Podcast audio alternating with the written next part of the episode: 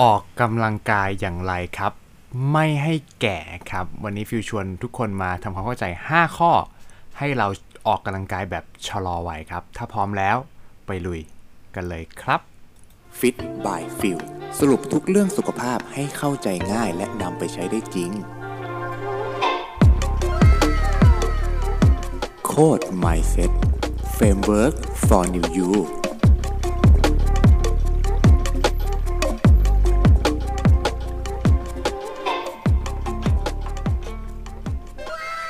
วัสดีครับ ยินดีต้อนรับเข้าสู่โคด Mindset Channel อีกครั้งหนึ่งครับผ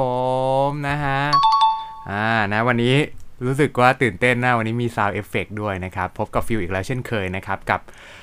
รายการ Fit by Phil นะครับ โดยโคด Mindset นะครับอ่านะฮะก็แหมพอใช้ Sound Effect เป็นเนี่ยนะครับ กดเป็นว่าเล่นเลยนะครับ โอเค วันนี้ฟิลชวนทุกคนนะครับมา เรียนรู้เนาะวิธีการที่เราจะออกกำลังกายอย่างไร ให้ชะลอวัยก็คือออกกำลังกายแล้วก็ไม่แก่ทำยังไงนะครับวันนี้ฟิวจะเล่าให้ทุกคนฟังนะครับห้าข้อครับห้าข้อที่จะทำให้เราชะลอวัยนะครับ โดยที่สามารถออกกำลังกายได้สม่ำเสมอเลยนะครับ วันนี้ฟิวเอาข้อมูลมาจากคุณหมอหล่อคอเล่านะครับ ก็คุณหมอเนี่ยเขาได้ทำบทความเอาไว้ซึ่งน่าสนใจมากๆนะครับ วันนี้ฟิวเล่าให้ทุกคนฟังนะครับคุณหมอให้บทความไว้ว่าออกกำลังกายนะครับ ไม่ให้แก่มีอยู่ 5 ข้อด้วยกันนะครับ ในยุคที่ทุกคนเนี่ยหันมาออกกำลังกายกันมากขึ้นนะครับ กระแสการดูแลสุขภาพให้รูปร่างดีเนี่ยชะลอวัยเนี่ยมันมาแรงเนาะ บางส่วนเนี่ยอาจจะยังไม่ทราบนะว่าเราจะต้องออกกำลังกายอย่างไรครับ เพื่อให้ชะลอวัยและมีสุขภาพที่แข็งแรงนะครับ วันนี้คุณหมอก็จะชวนทุกคนมาเล่าให้ฟังนะครับนะ โดยทั่วไปแล้วเนี่ยมันจะมีหลักการออกกำลังกายเนาะที่เราพูดกันบ่อยๆนะครับ ก็คือ เขาใช้คำว่า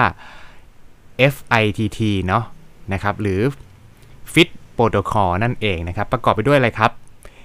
ตัวแรกนะครับตัว F ก็คือนะครับ frequency นะครับก็คือความถี่ในการออกกำลังกายนะครับอ่าแล้วก็ตัว I ครับนะครับ intensity นะครับก็คือระดับความหนักเบาในการออกกำลังกายนั้นๆนะครับ แล้วก็ตัว T ครับ อ่า T ตัว T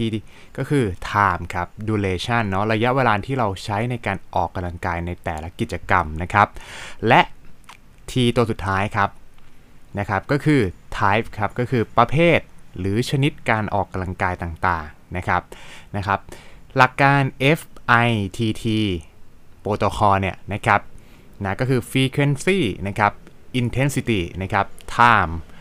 type นะครับ 4 ข้อนี้สำคัญมากครับสำหรับการออกกำลังกายนะครับฟิวอยากชวนทุกคนเนี่ยมาทำเข้าใจเพราะว่าการออกกำลังกายสำคัญมากในการที่จะทำให้ระบบสุขภาพ ระบบภูมิต้านทานของร่างกายของเราแข็งแรงนะครับสม่ำเสมอในทุกๆวันเลยนะครับ ตรงนี้มันสำคัญมากครับเพราะว่าในพอภูมิต้านทานของเราแข็งแรงเนี่ยมันก็จะทำให้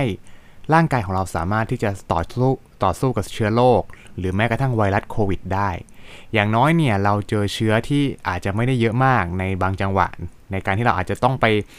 แต่ช่วงนี้อาจจะต้องล็อกดาวน์ใช่ไหมครับแต่ในช่วงที่เราเดินทางไปนู่นไปนี่เนี่ยเราไม่รู้เลยว่าเชื้อมันอยู่ที่ไหนเนาะเพราะฉะนั้นร่างกายของเราเนี่ยเขาจะเป็นประการด่านสุดท้ายครับก่อนที่ร่างเชื้อเนี่ยมันจะยึดครองนะครับทำให้เราติดเชื้อในร่างกายเนี่ยนะ เพราะฉะนั้นภูมิต้านทานของเราสำคัญมากๆ การออกกำลังกายก็เป็นปัจจัยหนึ่งครับที่ทำให้ภูมิต้านทานแข็งแรงนะครับ ทีนี้การออกกำลังกายนะครับ อย่างที่บอกไปว่าตะเกียมันมีอยู่ 4 ข้อเนาะที่จะทำให้เราเนี่ยนะครับเเป็นหลักการเนาะเข้าใจหลักการในการออกกำลังกายง่ายๆเนาะทีนี้เรามาดูที่ตัว F ตัวแรกก่อนก็คือ frequency นะครับก็คือความถี่ในการออกกำลังกายนะครับ ตัว F ตัวแรกความถี่เนี่ยนะครับ อย่างคุณหมอเขา ในบทความคุณหมอเนี่ยเขาบอกเลยว่านะครับ ความถี่เนี่ยเราควรอย่างน้อยเราควรออกกำลังกายนะครับ ประมาณ 3-4 วันต่อสัปดาห์นะครับ ถือว่าเพียงพอและไม่มากหรือน้อยจนเกินไป อันนี้พูดไว้สำหรับใครที่ออกกำลังกายทุกวันนะอาจจะแบบเสพติดเนาะเป็นแบบ exercise addict เนี่ยจริงๆเนี่ยก็ไม่ค่อยจะแนะนำให้ออกกำลังกายทุกวันขนาดนั้นนะครับ แต่อย่างน้อยให้เรามี activity ทุกวันอะนะสำคัญ แต่การออกกำลังกายเช่น วิ่งเวลา10กิโลเงี้ยแล้วถ้าเราวิ่งทุกวันนะครับ บางทีร่างกายมันอาจจะไม่ได้มีการพักหรือซ่อมแซมเนาะสิ่งที่มันแบบอาจจะเกิดการบาดเจ็บจากการที่เราออกกำลังกายเนาะเพราะฉะนั้นอย่างน้อยครับเราประมาณอย่างอย่างที่คุณหมอบอกอะสามถึงสี่วันต่อสัปดาห์หรือ 150 นาทีต่อสัปดาห์ครับก็ถือว่าเป็นปกแบบเพียงพอและสำหรับการที่เราออกกำลังกายนะครับ นี่คือข้อแรกก็คือ F ตัวแรกคือ frequency นะครับ ทีนี้มาที่ตัว I ครับนะครับ ตัวที่ 2 ก็คือ intensity นะครับก็คือระดับความหนักเบาในการออกกำลังกายเนาะควรออกกำลังกายในระดับที่ความเข้มหนักเบาเนี่ยตั้งแต่เล็กน้อยนะครับจนถึงปานกลางนะครับเนาะก็คือไม่ได้หนักหรือเบาจนเกินไปก็คือแบบปานกลางเนี่ยนะสังเกตง่ายๆคือการที่เราออกกำลังกายแล้วสามารถพูดเป็นคำนะครับไม่ถึงกับเหนื่อยหอบมากเนอะหรือเรียกว่าหรือหรือเขาใช้คำเรียกว่า talk test นะครับ ก็พูดง่ายๆว่าสมมุติถ้าเราออกกำลังกายแล้วเรายังแบบสามารถเมาส์มอยกับเพื่อนหรือสามารถร้องเพลงได้แบบเป็นท่อนยาวๆเนี่ยแสดงว่าการออกกำลังกายนั้นมันอาจจะเบาไปนะครับการออกกำลังกายในระดับปานกลางหรือเรียกว่า moderate เนาะ intensity เนี่ยนะครับคืออย่างน้อยเนี่ยอาจจะพูดได้เป็นบางคำสั้นๆ ในช่วงที่เราออกกำลังกายนะถือว่าเป็นการวัดชีวระดับหนึ่งเนาะอาจจะไม่บางคนหลาย ๆ ท่านอาจจะไม่มีเครื่องที่จะแบบมาติดกับข้อมือเพื่อวัดใช่ไหมครับ อ่าเพราะฉะนั้นครับ การที่เราดูความหนักเบาจากการใช้ Talk Test เนี่ยก็ก็ง่ายเหมือนกันครับทำให้เรารู้ว่าเอ้ยความเข้มข้นของการออกกำลังกายตอนนี้เราอยู่ในระดับปานกลางไหมเนาะแต่ถ้าสมมุติเราออกกำลังกายจนแบบโหยแทบจะหอบแล้วไม่สามารถพูดได้ เป็นคำๆเนาะแบบพูดกับใครไม่ได้เลยอะหอบหายใจอย่างเดียวอันนี้ การออกกำลังกายนั้นอาจจะหนักจนเกินไป ก็ต้องระมัดระวังด้วยนะครับนะเพราะการออกกำลังกายที่หนักจนเกินไป มันก็มีผลเสียเหมือนกันนะนะครับ เนาะโอเคนะครับนี่คือข้อ 2 นะครับอ่านะฮะไปที่ข้อ 3 กันเลยครับ ตัวที่3ครับก็คือตัว T นะครับตัว T ก็คือ time นะครับ duration นะครับการออกกำลังกายที่ช่วยกระตุ้นฮอร์โมนชะลอวัยได้ดีที่สุดนะ อันนี้ที่คุณหมอเขียนไว้เนี่ยก็คือ ระยะเวลาที่ไม่เกิน 60 นาทีครับโหต้องกดไลค์เลยนะครับ โดยที่จุด peak เนี่ยนะครับ จะอยู่ที่ประมาณสัก 35-45 นาทีแรกครับของการออกกำลังกายเนี่ยไม่ว่าจะเป็นแบบ weight training นะครับ cardio นะครับเพราะเพราะว่าช่วงเวลาที่ทำให้ anabolic อะนะครับเพราะช่วงเวลาที่ทำให้ anabolic ต่างๆนะครับ ไม่ว่าจะเป็นเรื่องของอระบบฮอร์โมนเนาะเช่น growth hormone นะครับ IGF-1 เทสโทสเตอโรนนะครับ หรือ DHEA ก็คือฮอร์โมนฮอร์โมนเพศอะ นะครับของของแต่ละคนนะฮะฮอร์โมนหลักของร่างกายเนี่ยนะครับจะหลั่งออกมามากขึ้นครับ ซึ่งเป็นผลดีต่อร่างกายเรานะในหลาย ๆ ด้าน โดยเฉพาะความแข็งแรงของกล้ามเนื้อ กระดูกนะครับการไหลเวียนของเลือดครับอารมณ์และจิตใจด้วยนะครับโอ้โหเพราะฉะนั้นระยะเวลาในการออกกำลังกายสำคัญมากอย่างน้อยเนี่ยอย่างที่คุณหมอบอกเลย 35 นาทีขึ้นไป เพราะฉะนั้นบางทีเราโหยเดินรอบบ้าน 20 นาที พอล้วอย่างเงี้ยอันนี้มันอาจจะไม่ถึงจุด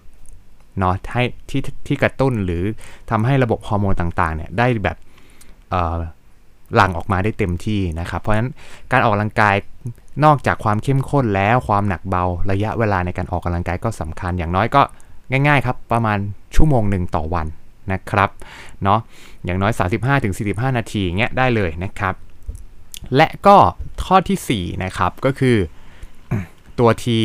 สุดท้ายเนาะ ในหลักการโปรโตคอลที่คุณหมอบอกไปว่า F I T T ตัวที่สุดท้ายคือ type ครับ ก็คือประเภทนะครับของการออกกำลังกายนะครับ ก็คือขอให้มีการ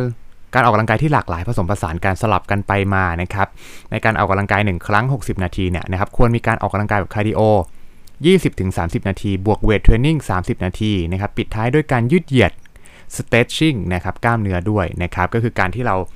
ยืดเนาะจริงๆแล้วการออกกำลังกายไม่ว่าจะ weight weight หรือ cardio เนาะอันนี้ฟิลแนะนำเพื่อนๆเลยนะครับ เราควรจะมีการยืดเหยียดก็เป็นการ warm up ก่อน เพื่ออะไรครับ เพื่อป้องกันการบาดเจ็บของกล้ามเนื้อนะครับ เพราะว่าถ้าเราอยู่เราตื่นมาปุ๊บใส่เสื้อผ้าปุ๊บออกกำลังกายเลยเนี่ยไม่ได้ warm up ให้ร่างกายเนี่ยมีการสูบฉีดนะครับเลือดหรือแบบให้ให้กล้ามเนื้อของร่างกายเนี่ยเขาเรียกว่าเรียนรู้หรือ ได้เตรียมความพร้อมในการออกกำลังกายเนี่ยมันมีโอกาสที่ทำให้เราเกิดการบาดเจ็บนะครับตอนที่เราออกกำลังกายได้มากนะเพราะฉะนั้นเราควรจะมีการ warm up ก่อนที่เราจะออกกำลังกายพอออกกำลังกายเสร็จแล้วปุ๊บเราก็ cool down เพื่อ relax กล้ามเนื้อ relax จุดต่างๆเนาะตามข้อตามอะไรต่างๆ โดยการยืดเหยียดนะครับอันนี้ก็เป็นส่วนเสริมจากบทความคุณหมอให้นะนะครับ ส่วนใครเป็นสายโยคะเนาะพิลาทิสนะครับใคร kinesis นะอันนี้ฟิลไม่เคยเล่นเหมือนกันนะครับ นะครับก็สามารถเล่นได้นะก็ควรหาโอกาสมาฝึกแบบอื่นดูบ้าง ก็คือพูดง่ายว่าคุณหมอก็บอกว่าให้เราทำให้มันหลากหลายนะครับเนาะอาจจะถ้าใครที่เป็นสายวิ่งก็อาจจะวิ่งสัก 1 วันอะอีกวันหนึ่งเวทนะครับอีกวันหนึ่งวิ่งก็ได้นะครับสลับกันไปหรือเราจะวิ่งผสมแล้วกลับมาเวทเทรนนิ่งเบาๆเนาะอาจจะไม่ได้หนักจนเกินไปเงี้ยให้มันอยู่ประมาณสัก 60 นาทีนะต่อวันเนี่ยได้เลยเนาะซึ่ง ไม่ค่อยแนะนำครับการออกกำลังกายแบบ 3 ชั่วโมงต่อวันคือเออถ้าใครเป็นนักกีฬาเนี่ยอันนี้ไม่มีปัญหาเนาะแต่ถ้าคนปกติเนี่ยฟิลว่ามันบางทีมันเยอะเกินไปเนาะจริง ๆ แล้วเนี่ยหลักของการดูแลสุขภาพเนี่ยการออกกำลังกายเป็นแค่ปัจจัยหนึ่งแต่องค์ประกอบของสุขภาพที่แข็งแรง ไม่ใช่แค่การออกกำลังกายอยู่ที่การกินครับพี่น้องครับ มันคือการกินเนาะโภชนาการมีผลถึงประมาณสัก 80%เลยนะครับการออกกำลังกายเป็นแค่แค่ประมาณ 10-20%ของการดูแลสุขภาพ แต่สำคัญนะครับนอนแล้วมันจะเป็นเรื่องของการนงการนอนอะไรอีกนะครับอะทีนี้นอกจากที่เราเข้าใจโปรโตคอล4 ข้อตะกี้ไปแล้วนะครับคุณหมอเขาบอกว่าข้อ 5 ที่สำคัญครับ อันนี้เป็นสิ่งที่ฟิลคิดตรงกับคุณหมอเลยตะกี้ก็คือ เรื่องของการพักผ่อนให้เพียงพอนะครับก่อนออกกำลังกายครั้งต่อไปนะครับคือการพักผ่อนเนี่ยสำคัญมากเพราะไม่งั้นเนี่ย การบาดเจ็บกล้ามเนื้อต่างๆ จากการออกกำลังกายที่เราอาจจะใช้ร่างกายบางทีพลิกตัวหรือแบบเล่นผิดท่าอะไรเงี้ยนะถ้าเราพักผ่อนน้อยครับ การซ่อมแซมเราก็จะช้าลงนะครับของร่างกายนะครับเนาะสิ่งที่เกิดขึ้นจากหลังจากที่เราออกกำลังกายในแต่ละครั้งเนี่ยนะครับจะเป็นช่วงที่ร่างกายเราฟื้นฟูกล้ามเนื้อที่มีการบาดเจ็บในระดับเล็ก ๆ เขาเรียกว่าไมโครอินจูรี่นะครับที่เกิดขึ้นเป็นเรื่องปกติในการออกกำลังกายครับ โดยร่างกายจะเริ่มหลั่งฮอร์โมนคอร์ติซอลนะครับนะซึ่งเป็นฮอร์โมนจากต่อมหมวกไตชั้นนอกนะครับเพื่อมาลดการอักเสบซ่อมแซมร่างกายครับลดการสลายกล้ามเนื้อนะครับที่อาจมากเกินไปนะครับนะจนร่างกายบอบช้ำนั่นเอง เพราะฉะนั้นการนอนหลับเป็นสิ่งสำคัญมากนะครับสำหรับโหวัยรุ่นเนาะวัยรุ่นนะการนอนหลับนี่สำคัญจริงๆนะครับอ่านะครับอ่า โดยปกติแล้วเนี่ยฮอร์โมนคอร์ติซอลเนาะจะหลั่งนะออกมาอยู่ในระดับสูงสุด หรือมีจุด peak ในร่างกายในช่วงที่หนึ่งที่เราหลังหลังจะออกกำลังกายประมาณ 24 ชั่วโมงแล้วนะครับ ช่วงนี้เนี่ยเราควรเราจึงควรพักไม่ควรไปออกกำลังกายติดต่อกันนะครับ เพราะจะยิ่งทำให้คอร์ติซอลสูงขึ้นไปอีกนะนี่คือเป็นที่มาของทำไมออกกำลังกายเยอะแล้วเราแก่ลงนะเราดูเครียดนะครับ เพราะร่างกายไม่ได้พักเนาะ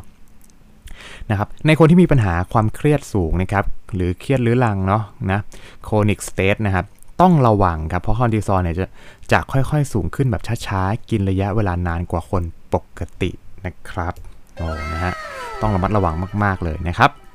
อ๋ออันนี้ก็จะเป็น 5 ข้อครับที่จะทำให้เราออกกำลังกายแล้วอายุยืนชะลอวัยและเขาเรียกว่ามีภูมิต้านทานที่แข็งแรงด้วยนะครับ เนาะหลักๆ แล้วเนี่ยมันประกอบไว้ด้วยหลายปัจจัยเนาะสิ่งที่พี่อยากจะเสริมให้ก็คือการที่เราได้พักผ่อนให้เพียงพอแล้วเราไม่ลดความเครียดนะครับ แล้วก็การเลือกโภชนาการนะครับการการการทานโภชนาการหลังจากออกกำลังกายเนี่ยสำคัญมาก ๆ ไม่ว่าจะเป็นการทานโปรตีนนะครับคาร์โบไฮเดรตกู๊ดแฟตนะไขมันต่างๆ หรือวิตามินเกลือแร่รวมต่างๆ ตรงนี้สำคัญหมดให้เพื่อให้ร่างกายซ่อมแซมในช่วงที่เรานอนหลับนะครับเนาะอ่าโอเคนะครับ ดังนั้นครับเราจึงน่าจะได้คำตอบแล้วว่าทำไมโปรแกรมการออกกำลังกายของคนทั่วๆไปครับที่ออกเพื่อสุขภาพเนี่ยนะครับจึงควรออกกำลังกายแบบวันเว้นวันนะครับเพื่อให้ร่างกายมันมีการได้พักเนาะนะเท่ากับได้พักเนี่ย 48 ชั่วโมงเนี่ยเพราะจะเป็นการปรับสภาพร่างกายของเรานะครับเองไปตามวงจรฮอร์โมนที่ตอบสนองกับการออกกำลังกายในแต่ละครั้งนั่นเองนะครับลอง นำหลักนี้นะครับไปปรับกันดูนะครับ แล้วก็จะพบว่าร่างกายของเรา จะแข็งแรงขึ้นในแบบชะลอโรคชะลอวัยอย่างแน่นอนครับ ต้องขอขอบคุณบทความจากคุณหมอหล่อขอเล่าครับผมนะนะฮะบอกเลยว่าเป็นบทความที่ดีมาก ๆ ครับ แล้วก็เป็นประโยชน์นะสำหรับใครที่ดูแลสุขภาพมาก ๆ เลยนะครับเนาะก็สำหรับใครนะครับที่ชื่นชอบนะครับ การดูแลสุขภาพแบบนี้สรุป เล่าให้สั้นๆนะ แบบฉบับฟิลแบบนี้นะครับ ยังไงฝากกดไลค์นะครับ กดแชร์นะครับ แล้วก็กดกระดิ่งแจ้งเตือนนะครับ และกดติดตามนะครับ ช่องโคด Mindset นะครับ ในทุกๆช่องทางด้วยนะครับ แล้วก็อย่าลืมนะครับ ใครที่ไม่สะดวกสำหรับในการฟังคลิปวิดีโอแบบนี้ สามารถฟังเป็นพอดแคสต์โคด Mindset ได้นะครับ search ใน Spotify ได้เลยนะครับ เขียนว่า Code Mindset ครับนะก็ สามารถไปฟังในรูปแบบ Audio ได้ด้วยนะครับและในอนาคตเนี่ยก็จะมี Audio ที่เป็น Special นะครับอีกหลายๆ แนวนะครับเกิดขึ้นเนาะเนาะยังไงก็นะครับฝากกดติดตาม Subscribe ด้วยนะครับ แล้วก็พบกันใหม่นะโอเคนะแล้วพบกันใหม่ในคลิปหน้านะครับสำหรับวันนี้สวัสดีครับ